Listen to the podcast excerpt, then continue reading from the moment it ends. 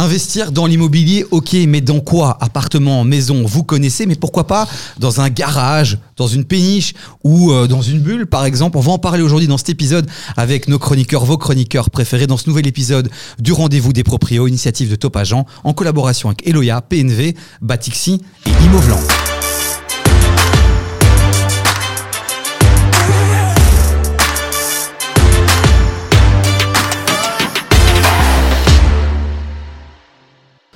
Et pour ce nouvel épisode, encore une fois, une belle bande d'experts, de passionnés. On retrouve Eric Spitzer, CEO d'Imovlan. Bonjour Eric. C'est moi, ça c'est moi. Leslie John is with us. Toujours présent. Avec cet accent incroyable. Et puis c'est le retour de Imtiaz, Nayani. Nayani, Imtiaz. Je sais même plus, tu vois, je sais même plus comment je vais t'appeler maintenant. quel est le prénom, quel est le nom, quoi? C'est Imtiaz Imtiaz, ouais, c'est Merci Imtiaz. De Negro, il est avec nous. Tout à fait. On va parler des investissements un peu insolites, ça intéresse beaucoup de gens. C'est vrai qu'on pense souvent, dans, quand on parle immobilier, appartement, maison, villa, etc.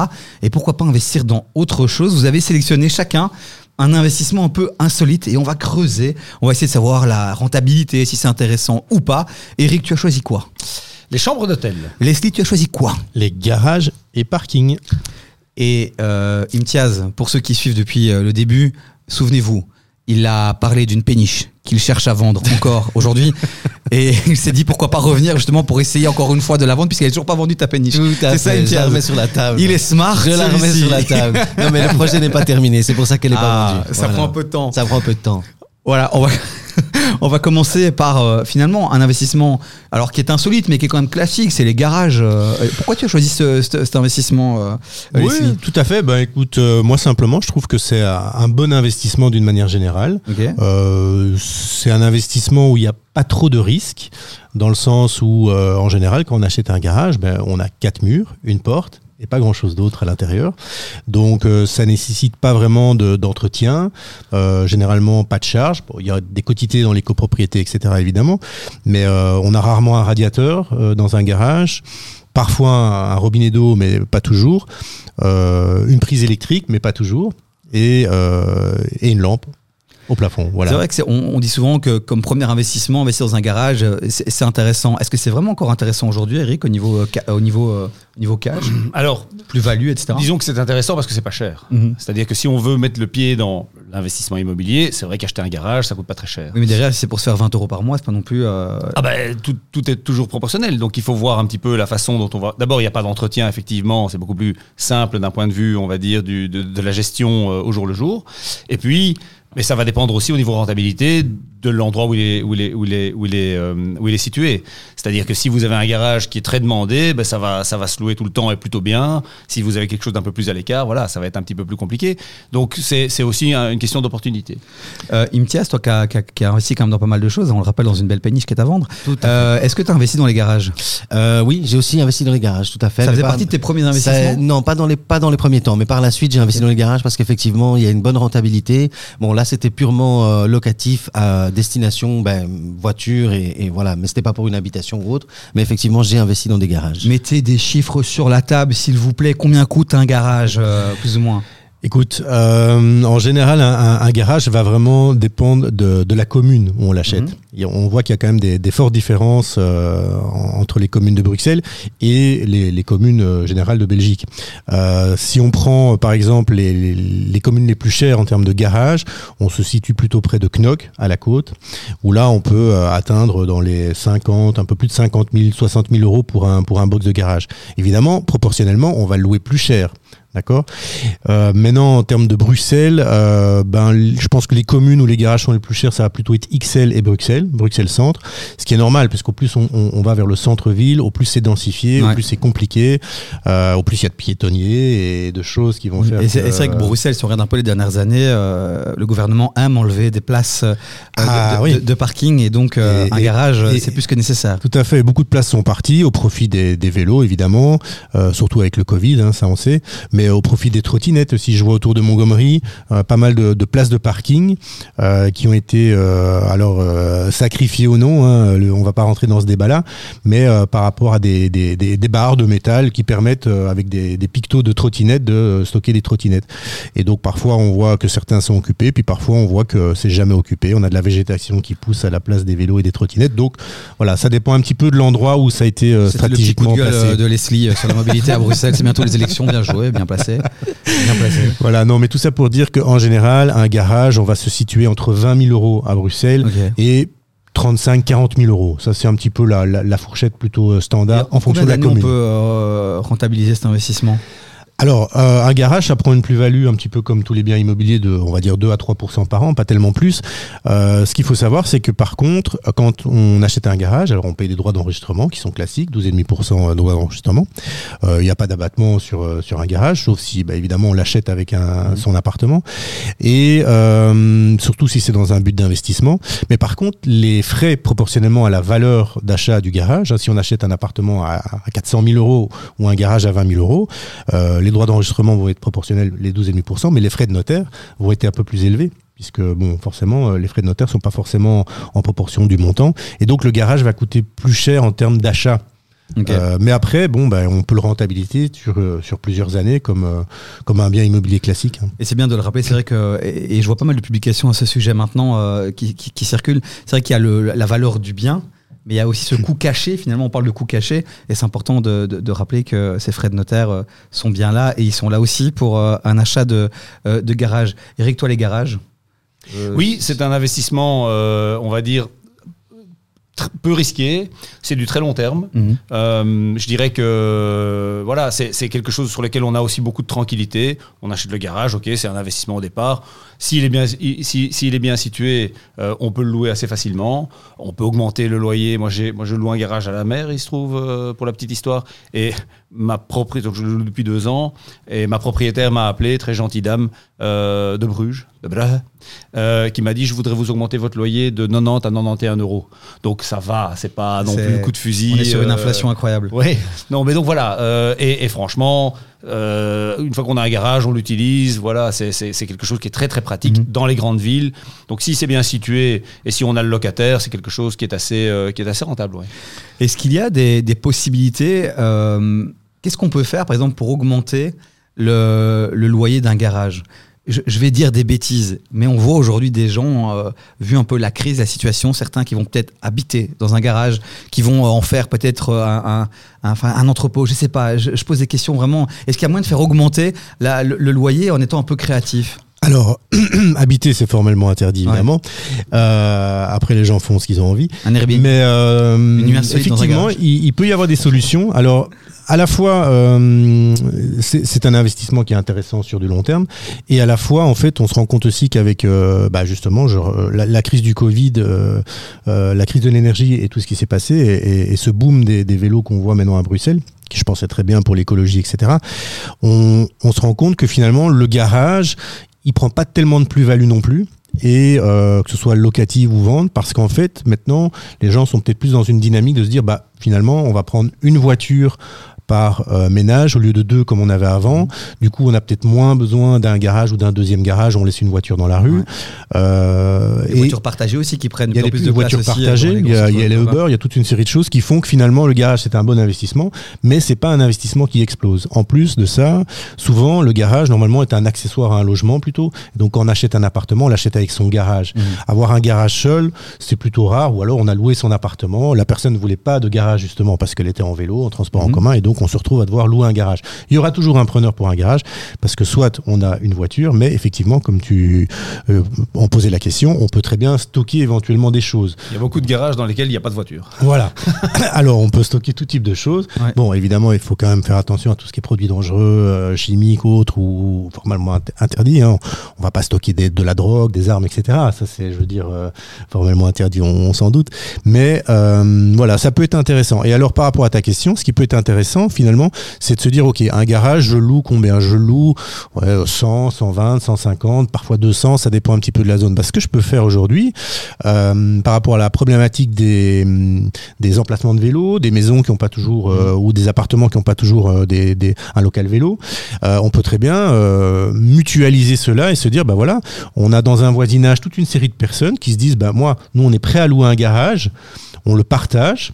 Euh, on peut même le payer plus, puisque si chacun, euh, on va dire, euh, donne 20 euros ou 30 euros pour pouvoir avoir son vélo en Un garage sécurité, partagé. quoi. c'est un garage partagé. Plusieurs personnes peuvent Ah. à ce moment-là stocker leur vélo en toute sécurité et à, à ce moment-là, le propriétaire pourra avoir une rentabilité même plus élevée. Ça, c'est une idée créative. C'est ça que j'attends de vous dans cette émission. Je suis là pour plaît. Un garage partagé, pas mal, avec des petites. euh, c'est pas mal cette idée, non? Pas mal, pas mal. Voilà, pour augmenter la valeur euh, de, de son loyer. T'es pas convaincu, Eric? Pas mal, pas mal le garage Pas- partagé. Pas, pas mal un Ouais, garage très fort partagé. dans le partage. Moi, je suis, Voilà. je suis partage, je suis générosité. Ah, on est dans le monde de la colocation, donc il faut faire avec. Dans un instant, tu vas nous partager euh, ton investissement locatif euh, Absolument. insolite. Tu vas nous parler des chambres d'hôtel. Eric, mais d'abord, ça fait longtemps qu'on l'a plus entendu. Euh, c'est le beau gosse hein, dans l'équipe des chroniqueurs. Vous êtes très beau aussi, mais lui, c'est voilà, c'est la classe à l'italienne. Même s'il n'est pas arrête, italien, arrête, mais arrête. il y, a- il y quelque chose. Imtiaz est avec nous.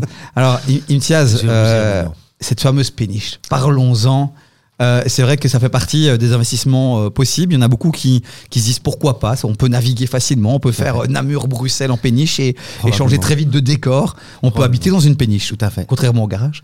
Euh, Qu'est-ce que tu as envie de dire sur, ces, Tout sur ce d'abord, bel il y il y, a- il y a différents types de bateaux. Bon, là, on parle d'une péniche, on parle bien d'une péniche qui a un but euh, d'habitation, donc à terme. Euh, L'avantage de la péniche, ben, c'est que dans un premier temps, une péniche, c'est pas considéré comme un bien immobilier, ce qui veut dire qu'on n'est pas soumis à des frais d'enregistrement à partir du moment où on l'achète. Donc, c'est comme si on achetait une voiture. Ça, c'est un avantage, c'est un désavantage parce qu'aucune banque va vous prêter pour acheter une péniche et les montants peuvent varier de 100 000 à 700 000 ou 1 million d'euros en fonction de la péniche, en fonction de, de- comment elle est, à l'intérieur, de comment elle est aménagée. Maintenant, euh, vous êtes, euh, vous êtes bien de prendre une, une péniche casco et de la faire vous-même et de la, de la, de la, de l'agencer vous-même et de la, de, de faire tout l'intérieur comme vous le souhaitez. Imtiaz, petite parenthèse, péniche casco. Alors, on a fait un épisode sur les immeubles casco qu'on va mettre en commentaire et qu'on vous invite à aller voir. Euh, Leslie, je vais te laisser. J'étais là. Je, je vais, je vais te laisser expliquer ce que c'est une péniche casco. Ah bah écoute, euh, j'ai jamais vu de péniche casco, mais j'ai vu beaucoup d'appartements casco. C'est la Euh, même chose. C'est la même chose, C'est la même j'imagine. Bah, le même principe, hein, Même le principe. principe d'un casque. Voilà. euh, on split, c'est-à-dire qu'on a une enveloppe fermée, C'est étanche à l'air et à l'eau Voilà. et, euh, et à Et l'intérieur. derrière, on l'aménage comme on souhaite. ben, hein. on n'est pas, on ne sait pas des briques, c'est pas du béton et c'est pas, c'est pas une structure comme on la connaît de manière, de manière traditionnelle. C'est du métal, euh, péniche casco. Donc on a, on a, on a vraiment un beau plateau pour travailler et on peut en faire ce qu'on veut. On peut en faire un loft. On peut, on, dépendamment de la, de la superficie qu'on a. Donc ça, c'est Mhm. une première chose qui est quand même super intéressante avec une péniche, c'est qu'on a des très grandes superficies. La deuxième chose, c'est aussi, euh, c'est devenu un, un logement, je dirais très, euh, euh, c'est un logement qui est très demandé, on va dire plutôt dans le nord du pays, aussi en Hollande et autres, Mhm. parce que c'est un petit peu insolite. Il n'y a pas beaucoup de gens qui habitent sur des péniches. C'est habité au bord de l'eau, sur l'eau. Ça, ça amène beaucoup de choses. Ça amène la tranquillité. Ça amène, euh, ça amène un autre cadre de vie en fait. Ça, Tu ça- confirmes qu'on peut se domicilier sur une péniche? Alors, oui et non.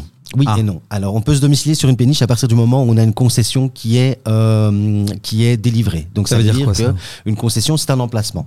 Donc, par exemple, ma péniche à moi, elle est située à Anvers, dans le port d'Anvers. J'ai une concession et on peut se domicilier parce que on a une concession qu'on paye à la commune euh, en question. Cette concession permet d'une part d'avoir une boîte aux lettres et de se domicilier, et d'autre part d'être accordé donc à l'eau, à l'électricité et à tout ce qui est goûtage.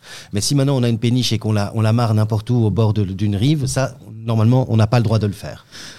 On a des endroits où on peut se placer, des endroits où on peut pas se placer. Donc on a eu un, un premier investissement euh, insolite, euh, les garages, où euh, à partir de 20 000 euros, plus ou moins autour des 20 000 euros, on peut démarrer. Là, autour des 100 000 euros, entre 100 000 et 200 000 euros, on peut potentiellement euh, euh, se faire un, un- un petit délire avec la péniche. Alors, on a parlé de la péniche pour habiter, mais la péniche, ça peut être aussi un lieu d'événementiel, ça peut être aussi un lieu euh, pour euh, louer pour des nuits insolites, pour fait. même faire des fêtes, des soirées. À. Bruxelles, il y en a une. euh, Il y en a eu quelques-unes à un certain moment, Ouais. euh, près du, près du euh, Tour et Taxi. Là. Ouais. Il, y a eu, il y a eu deux, trois trucs. là. C'était c'était pas mal. Euh, franchement, c'est une atmosphère, euh, une atmosphère sympa, c'est autre chose. Il faut juste faire attention quand on a trop bu de pas finir. euh, Pas. Ouais, ce serait un peu, ce serait un peu C'est un peu dommage. hein, dommage, voilà. surtout qu'elle est froide. hein. Oui, et puis euh, le canal n'est pas très propre à Bruxelles. À Paris, visiblement, ça va changer prochainement pour les Jeux Olympiques, puisqu'on va pouvoir nager.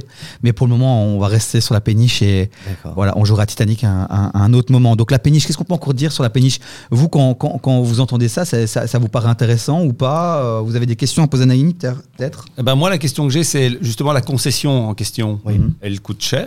Alors, ça dépend des, ça dépend des ports. Euh, ça dépend des ports. Et euh, ici, en l'occurrence, moi, la seule expérience que j'ai, c'est avec le port d'Anvers. Euh, ça a été une mise aux enchères.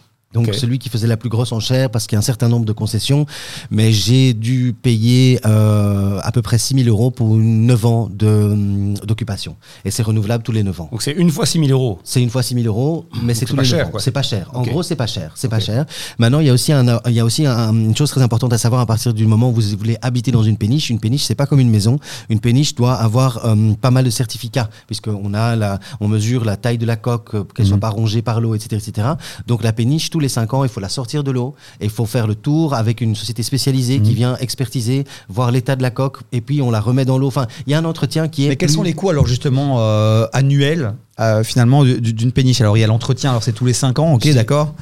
Ça coûte combien plus ou moins euh, l'entretien d'une péniche Hon- Honnêtement, à part, à part le coût que, vous- que, que tu as tous les 5 ans pour la sortir de l'eau, euh, qui doit coûter entre, allez, entre 2 et 3 000 euros pour la sortie. La concession potentiellement. La concession qui est euh, X milliers d'euros pour une certaine période. Maintenant, c'est comme je dis, ça varie d'un port à un autre. Ici, je parle du port d'Anvers. Maintenant, si on va à Namur, si on va à Liège, ou enfin, je sais pas, il y a d'autres, possibilités. Là, les prix sont moindres ou voilà. les- en- en tout cas, au niveau de la concession, le prix est variable. Le, le principe de la péniche, c'est que tu restes là. Le principe de la péniche, c'est que tu restes là, oui et non, dans le sens où la concession te permet d'avoir une adresse officielle, légale, Mais tu peux. mais euh, Mhm. tu peux prendre ta péniche et partir n'importe où, puisque elle doit être navigable aussi, elle doit être déplaçable. Ça, c'est une des conditions. Donc t'as plus de péniche, euh, par exemple, sans moteur, qui est juste. euh, non, ça tu peux pas. Non, ça tu peux pas. Non, non. Elle doit pouvoir bouger. Donc ça veut dire que c'est une des règles et ça aussi c'est très compliqué parce que les péniches sont des, des vieux bazars, ce sont des vieux bateaux. En général, c'est pas des, des nouveaux, des Ouais. nouveaux, c'est pas des yachts. Et euh, il faut que le moteur tourne et pour trouver des gens qui sont capables de réparer ce genre de moteur, il faut, il faut les trouver. C'est des artisans, quoi. Voilà, exactement. C'est des artisans. Mais donc, tu, pour ceux qui nous écoutent, c'est un investissement intéressant. Allez-y. Ou alors allez-y, mais faites quand même bien attention, calculez bien. Mais moi, je suis toujours du principe de allez-y, puisque je suis toujours Ouais. un fonceur, même dans tous les Ouais. domaines, même dans ceux que je connais pas. Et euh, j'ai été très content de le faire parce que j'ai découvert tout un autre monde et une autre façon de, de, de faire qui reste un peu euh, similaire à l'immobilier. Et en même temps, euh, je trouve qu'il faut être vachement prudent. Parce que acheter un bateau sans savoir qu'est-ce qu'on fait, comment, ça peut très vite déraper au niveau des coûts. Ça peut très vite déraper au niveau de la. Si on n'a aucune connaissance, euh, ça peut, ça peut, ça peut être un, un préjudice. ouais. Et puis c'est particulier. Hein, euh, Moi, je pense que c'est quelque chose. ça doit être un investissement coup de cœur, d'après moi. On se dit, voilà, on a envie d'habiter dans, quel- quelque part, quelque part de, de, de, particulier, vraiment un, un truc nouveau qu'on n'a jamais fait. C'est vrai que c'est chouette, mais on est au bord de l'eau. Je veux dire, en plein été, c'est chouette. En plein hiver, il y a quand même un peu d'humidité, il fait froid. Enfin voilà, donc euh, il y a, y a- patin à glace, Oui, c'est l'eau oui, oui, oui et non. Pas faux. Oui et non, oui et non. Là, je me permets juste de, de- de faire une petite parenthèse. En fait, à, à partir du moment où, bon, ça dépend les anciens, les, comment on a aménagé sa péniche, mais on a des systèmes de- d'aération, on a des systèmes d'isolation. Enfin, c'est comme pour une, une habitation classique. Donc, je veux dire, c'est vrai qu'il ferait peut-être un petit peu plus frais dans une péniche. euh, non, il, fait plus frais en, été et il fait plus chaud en hiver. Maintenant, tout est une question d'isolation et tout est une question d'agencement intérieur. Petite parenthèse euh, qui peut être intéressante euh, pour ceux qui veulent faire cet investissement pour louer après, par exemple, sur Airbnb. Euh, ça peut être aussi euh, intéressant. C'est une nuit insolite. Il y a moins de marketer ça de manière intéressante. Euh, Il y, a, il y a la loi qui a changé, la réglementation a changé pour Airbnb. Je ne sais pas si vous avez eu l'info ou pas.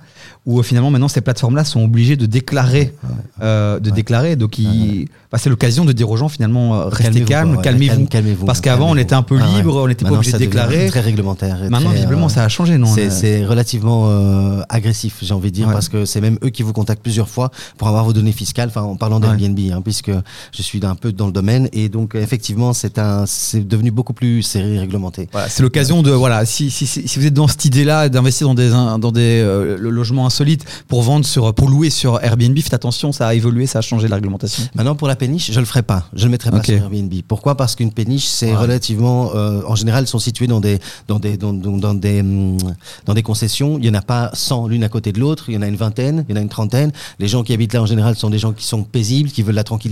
Et si on commence à louer avec Airbnb, en très peu de temps, ça va se cramer et on va savoir que c'est un Airbnb. La ville en question sera est ou pas favorable à ce genre de choses, je le ferai pas pour une péniche. Ça serait trop euh, risqué. Ok. Et donc, donc si j'ai bien compris, tu l'as dit, je pense, mais donc on peut pas se mettre où on veut. Euh, J'achète une On péniche, peut- je navigue, Non, on et peut, je peux pas m'arrêter à un moment donné. Tiens, je trouve le décor sympa, je m'arrête. On peut, Ouais. On peut temporairement. Moi, je connais pas toutes les lois fluviales euh, Ok. ici en Belgique. Je sais qu'on peut, on peut se mettre à certains endroits euh, le long des canaux, des, des, des, des, des- mais, mais on peut pas rester là d'une période indéterminée. Ça, c'est, ça, c'est, ça, Ok. c'est pas possible. Il y a une police de, de, enfin, une police euh, fluviale, c'est comme ça qu'on l'appelle, je sais Mhm. pas. Euh, Capitaine Haddock. voilà, qui, qui viennent, qui vérifient, qui font des tours et qui voient si les bateaux sont, euh, ont le droit d'être là ou ont pas le droit d'être Non, là. mais surtout qu'une Maintenant, péniche, c'est- c'est c'est pas discret. C'est hein. pas donc, discret, donc non, si tu non. t'amènes avec ton petit bateau, que tu restes un jour ou deux pour Et ça contre, marche, la contre- péniche, ça va se voir assez vite. Par contre, ce qu'on peut faire, c'est avoir la concession, avoir sa péniche. Si on veut faire une grosse soirée, ben on la déplace, on la met un peu plus loin Et, et, euh, on, on fait une- une- une- on fait ce qu'on veut pendant deux jours et puis on revient. Ça, on peut le faire. Bon, vous commentez, hein, les amis, vous nous dites hein, si cet investissement locatif, euh, euh, cet investissement euh, vous a, euh, bah, vous a, je sais pas, vous excite, vous donne envie, euh, vous avez des questions, allez-y, on, on y répondra parce que il y a quand même un investissement, moi, qui, qui m'intéresse beaucoup, c'est les chambres d'hôtel. Et c'est vrai qu'il y a pas mal d'hôtels, justement, qui proposent ça de plus en plus. On a même des, des parcs d'attractions, des parcs des center parks aussi qui proposaient de louer des bungalows. Les hôtels, maintenant, euh, proposent aussi d'investir dans des chambres d'hôtel. Euh, Ouais, je vais juste résumer deux secondes, Eric, Vas-y, moi. pardon. Donc, on est sur du 20 000 euros plus ou moins, on est sur du 100 000, 200 000 euros. 200, je dirais. Ouais. Combien tu mets sur la table? Eh bien, je mets euh, entre, euh, pff, entre, entre 75 000 et 350 000 euros. C'est vrai que de plus en plus, pour se financer, les hôtels, les centres de loisirs, les, les, les- les parcs d'attractions Mhm. mettent, en, mettent en, en vente euh, une partie, euh, quelques pourcents, donc une chambre, un bungalow, etc. Et donc il y a un mixte en fait entre la jouissance du bien, on peut venir un certain nombre de nuits, un certain nombre de semaines, et la mise en location. Donc spécifiquement sur les chambres d'hôtel, ben, nous on a euh, avec Imovlan, autant placer un peu la promo, euh, quelques, quelques partenaires qui, qui, qui proposent ça et on voit que ça fonctionne assez bien. Euh, à Liège, dans, dans les Ardennes, etc. Et donc c'est vraiment un investissement qui est qui, qui, qui devient assez populaire en fait. Pourquoi est-ce qu'il devient populaire? De- deux, trois raisons. La première, c'est que l'investissement n'est pas énorme. On peut commencer à, partir de 100, 110, 115 000 euros, donc ça va. Euh, et deuxième, deuxièmement, c'est la tranquillité. C'est-à-dire que tout ce qui est mise en location, euh, gestion, euh, de, récupération des loyers, etc., enfin toute la gestion locative, euh, tout l'entretien est pris en charge par, par, la structure, donc par l'hôtel dans ce cas-ci. Et, la, troisième, ben, c'est que ça prend de la plus-value au fur et à mesure, et donc on est, on est assez, on est dans un investissement qui n'est pas non plus l'investissement le plus rentable, c'est entre 2 et 4% ça prend une petite plus-value au fur et à mesure, mais donc on est sur quelque chose euh, de nouveau sur lequel on peut investir pas trop et avoir une rentabilité. Ça vous inspire, les chambres d'hôtel, Nayani Mais ça m'inspire dans le sens où, euh, où euh, je sais que ça devient de plus en plus courant euh, de, de, de cette- ce genre de proposition. Maintenant, moi, la, la question que je m'interroge par rapport à ça, c'est quelle est la rentabilité exactement? À partir du moment où on investit dans une chambre d'hôtel, si on n'en jouit pas et qu'on n'en profite pas, qu'on voilà, est-ce qu'on a une, une rentabilité financière? Oui, oui, le premier, le premier point, c'est la rentabilité. C'est-à-dire que, alors, certainement dans une chambre d'hôtel. Après, tout va dépendre un petit peu de ce que propose en fait ça. le, le- le promoteur. Ça. Il peut dire, vous investissez dans une chambre d'hôtel et vous n'avez pas de nuitée. C'est un investissement, un investissement. 100%, 100%, investissement. ouais. Il- Ça, c'est plus les chambres d'hôtel. Mais il y en a qui font aussi avec quelques nuits par an. Euh, tout dépend un peu de la, de la- la- la localisation, évidemment. Si vous- il, y en a, il, y a, il y a un projet, euh, par exemple, au lac de l'Odeur, hein, qui est quand même un truc très touristique, où là, on peut se dire que celui qui a investi a envie d'aller passer quelques, quelques nuits par an là-bas. Euh, sur euh, des, des- on disait cent- center parks, mais on, on comprend ce qu'on veut dire, des, des, hein, des, des- des- des parcs verts, etc., des espaces. Là, il y en a plusieurs. Là, il y a clairement dans le prospectus euh, une ou deux semaines par an qui sont prévues pour euh, venir l'occuper, Ouais. en plus de la rentabilité. Donc voilà. Après, au niveau rentabilité, tout ce qui brille n'est pas or. Il faut aussi quand même un tout petit peu se méfier ou un tout petit peu regarder quels sont les frais. Euh, moi, j'ai investi dans un, alors ni une chambre d'hôtel ni un, un, un bungalow, mais un cote étudiant.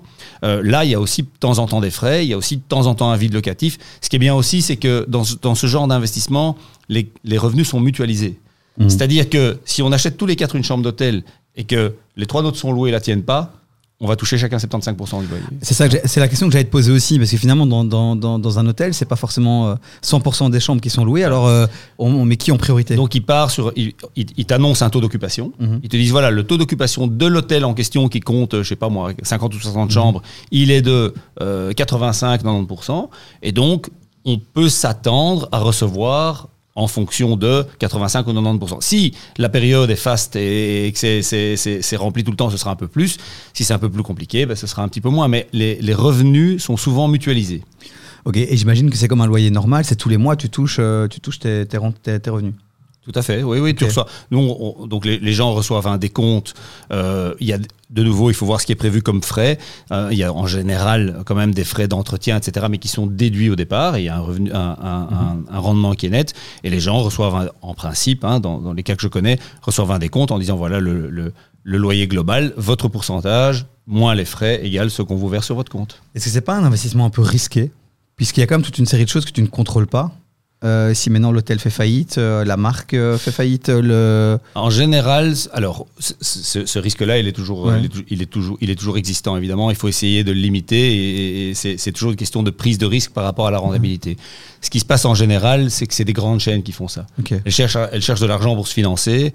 Au plutôt que d'aller à la banque, ben, elles se disent on va ouvrir, on va Mhm. ouvrir l'investissement à des, à, des, à des investisseurs privés. Donc ça c'est plutôt pas mal. Et donc en général, il y a quand même une certaine stabilité, une certaine assise financière. Si moi je veux, je, je, je, je décide de reprendre un hôtel et de le rénover complètement et que je vends des chambres, bah, euh, je vais moins inspirer la confiance que des grandes marques hôtelières euh, Ouais. qui le font aussi. Il me tient à toi qui investis dans, dans, dans, plein de choses, ça te donne envie Ouais, franchement, Ouais. c'est pas un, un truc que j'exclurais euh, les chambres d'hôtel, au contraire. Et euh, ce que je ferais par contre, c'est une petite étude par rapport au groupe ou à, ou à la chaîne hôtelière qui propose ça, pour voir un petit peu la fiabilité, pour voir aussi l'existence, depuis combien de temps euh, ils existent ou qui, qui est derrière tout ça, pour voir un peu si si le projet tient la route, tout simplement. Mais pour moi, ça me semble ça me semble quelque chose de vraiment honnêtement intéressant. Leslie, toi aussi, qui est euh, un investisseur aussi très très malin. Quand tu entends tout ça, t'as envie d'aller investir dans les chambres d'hôtel? Oui, non, non, tout à fait. des doutes, non, non, euh, non, non, je trouve ça très intéressant. faut savoir que justement, Oui, sur ses garages. Euh. Ah, attention, petite parenthèse, les garages, il faut avoir un numéro de TVA. si on a uniquement les garages sur les appartements et si on dépasse un certain chiffre d'affaires locatif, hein, c'est 25 000 euros par an, et il faut appliquer la TVA à ses locataires, ce qui devient beaucoup moins intéressant et pour le locataire également. Voilà, petite parenthèse. Mais cela dit, euh, été 2022, j'étais à Hossegor en voiture et donc euh, j'ai fait avec euh, mes filles euh, un, un petit trip comme ça. C'était sympathique, justement, exactement, tout à fait. Et donc, et on a été dans des dans des, des centres justement où il y avait un restaurant, une réception et une piscine. Et puis vous aviez dans des concessions, j'imagine, vous aviez toute une série de bungalows plus luxueux, moins luxueux, etc., avec des tarifs différents. Et donc nous, on avait un, un bungalow euh, au milieu des pins. Et sincèrement, c'était vraiment euh, exceptionnel. Et donc, euh, on, on- on s'est renseigné, parce qu'il y avait le- les coordonnées du, du promoteur, je sais pas si on appelle ça comme ça dans ce cas-ci, mais donc ils vendaient euh, ces, bungalows. Et donc, effectivement, les propriétaires, ils louaient ça la majorité du temps, et ils venaient de temps en temps, Ouais. comme un, peu un time sharing avec des, des clients qui venaient chez eux. Et on a trouvé ça très sympa et très intéressant. Après, il y a aussi des, des- allez, je veux pas casser l'ambiance, mais il y a aussi des, des anecdotes aussi de, de- voilà, qui, qui, qui sont pas, qui sont pas dingues justement, où il y a eu des grosses arnaques aussi, ou des. C'est-à-dire que la- la- dans, ce la genre de, rentabilité annoncée n'était pas celle. Ça- ça- alors ça toujours, ouais. euh, mais surtout, ce qui est hum, le plus grand risque quelque part, c'est en fait toute la construction au départ. Au départ, Ouais. c'est-à-dire qu'on vient avec un projet. Moi, j'ai- on a suivi euh, un projet notamment dans la région de Tournai qui est super, hein, que, voilà. Mais ça a pris des années pour obtenir le permis, beaucoup plus que prévu. Euh, à un certain moment, les premiers investisseurs euh, commencent à un tout petit peu euh, s'impatienter. Il faut faire peut-être un deuxième tour de table, etc. Donc, le gros danger, il est là, c'est que le truc termine. On va dire le bec dans l'eau et que finalement ça ne sorte pas de terre. Il se trouve que là le truc est sorti de terre avec un peu de retard, mais voilà c'est comme ça. Euh, mais c'est vrai que il, il- voilà il faut il y, a- il y a ce danger au départ de euh, de se dire est-ce que est-ce que le plan euh, est-ce que le timing va être suivi? Est-ce que le budget va être respecté? C'est vrai que déjà avec un immeuble à quatre appartements, on se dit déjà ça va être la galère avec les autres propriétaires. Alors un hôtel avec euh, 100 chambres, ben, j'imagine qu'il y a des réunions régulières aussi où il va où on va devoir discuter avec les les de ah, les assemblées générales des copropriétaires euh, dans les hôtels, ça doit faire mal. Bah, C'est-à-dire que ouais, il- tout, tout dépend de nouveau. Si tout se passe bien, ça va. Bon, on, do- on doit passer euh, une demi-journée parce que c'est important. C'est des organes qui sont euh, des organes, euh, on va dire officiels, qui doivent travailler, qui doivent prendre des décisions, qui doivent être officialisées. De nouveau, je vous parle dans le cas de, de mon fameux côté étudiant là. Euh, quand ça se passe moins bien, il y a des discussions. Ben, c'est clair que discuter à deux, c'est plus facile que discuter à dix, qui est plus facile que discuter à 100. J'imagine que l'acheteur peut pas gérer ses locations lui-même, sinon c'est un gros bordel. C'est, c'est, tu, tu délègues non, ça à l'hôtel. il, dé- en- il délègue ça soit à, à l'hôtel Mhm. directement, soit à un organe de gestion qui, qui, qui fait le boulot, et c'est tant mieux. Et alors évidemment, l'organe de gestion, la, de résidence, gestion de résidence, etc., euh, est payé pour ça un certain nombre de pourcents. Et j'imagine que les travaux, style, si on veut refaire l'accueil, si on veut refaire l'ascenseur, c'est comme un immeuble, c'est tout le monde qui douille. Euh, oui, c'est-à-dire que dans, dans, dans, dans le cadre des chambres d'hôtel, je pense que c'est différent parce que c'est simplement pour refaire des chambres d'hôtel ou Mhm. pour les, les réaménager.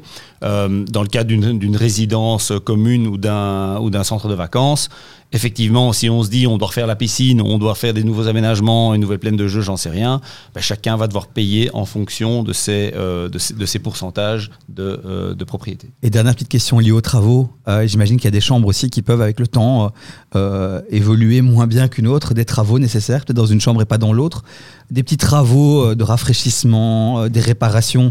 Dans, dans, dans, dans ces cas-là, ça revient au propriétaire ou c'est encore une fois, c'est tout est lié à la gestion et c'est l'hôtel qui assume? Tout, tout dépend de- des, dispositions qui sont prévues. Mais en général, le principe de base, c'est que tout est mutualisé.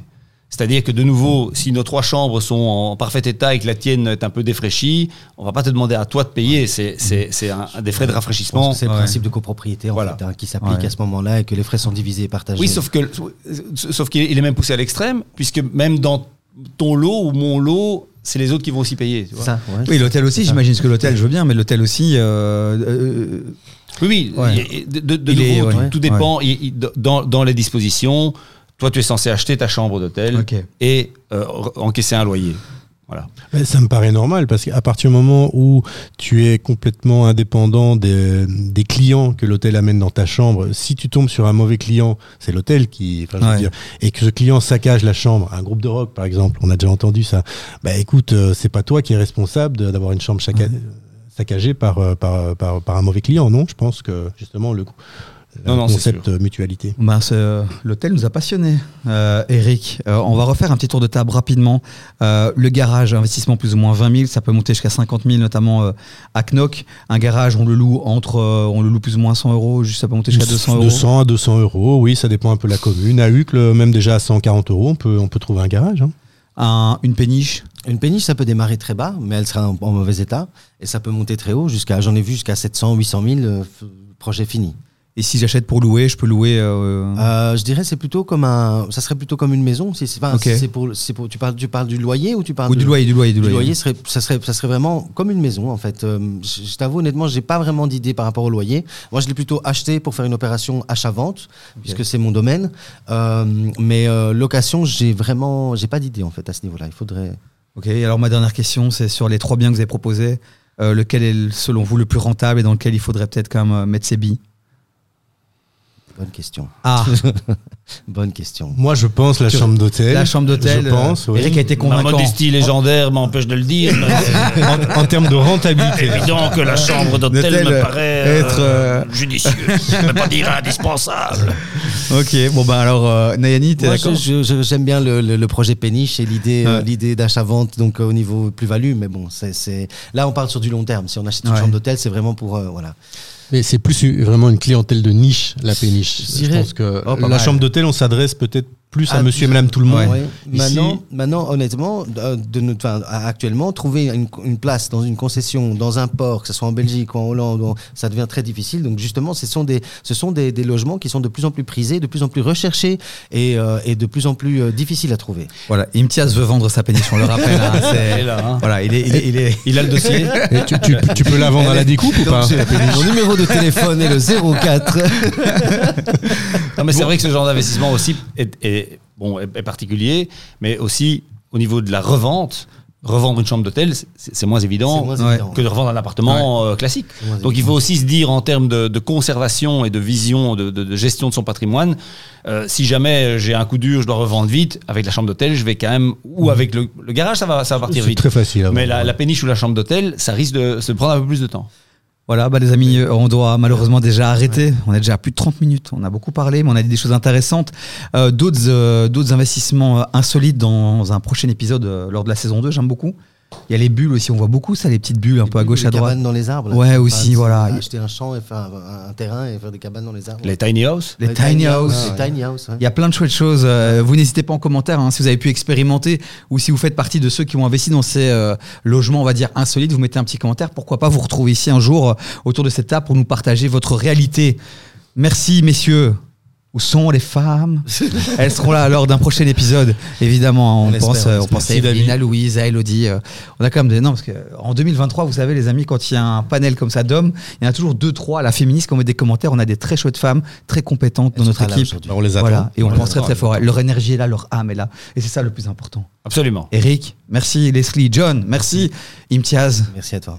À bientôt. À bientôt. Et merci à vous les amis d'avoir suivi encore cet épisode, d'autres épisodes toutes les deux semaines. C'est bientôt la saison 2 euh, qui arrive avec plein de belles surprises. C'est- déjà la fin de la saison 1, hein, bientôt. Tristesse. Tu seras encore là pour le prochain épisode, le dernier? Peut-être. Leslie, tu seras là toi pour le prochain épisode, Ah, j'en suis sûr. verra. Imtiaz Moi, sera là pour la saison 2. signé, j'ai Tu seras là pour la 1, saison le 2. 2, le 3, le 4, j'ai signé. Il est partout. Tant que la péniche n'est pas vendue, il est là. Bon, on remercie évidemment, on peut pas arrêter cet épisode sans, sans, sans remercier nos, nos partenaires. Imovlan, On est là. Eloya, PNV et Batixi. Et on vous dit à très bientôt les amis. Ciao ciao.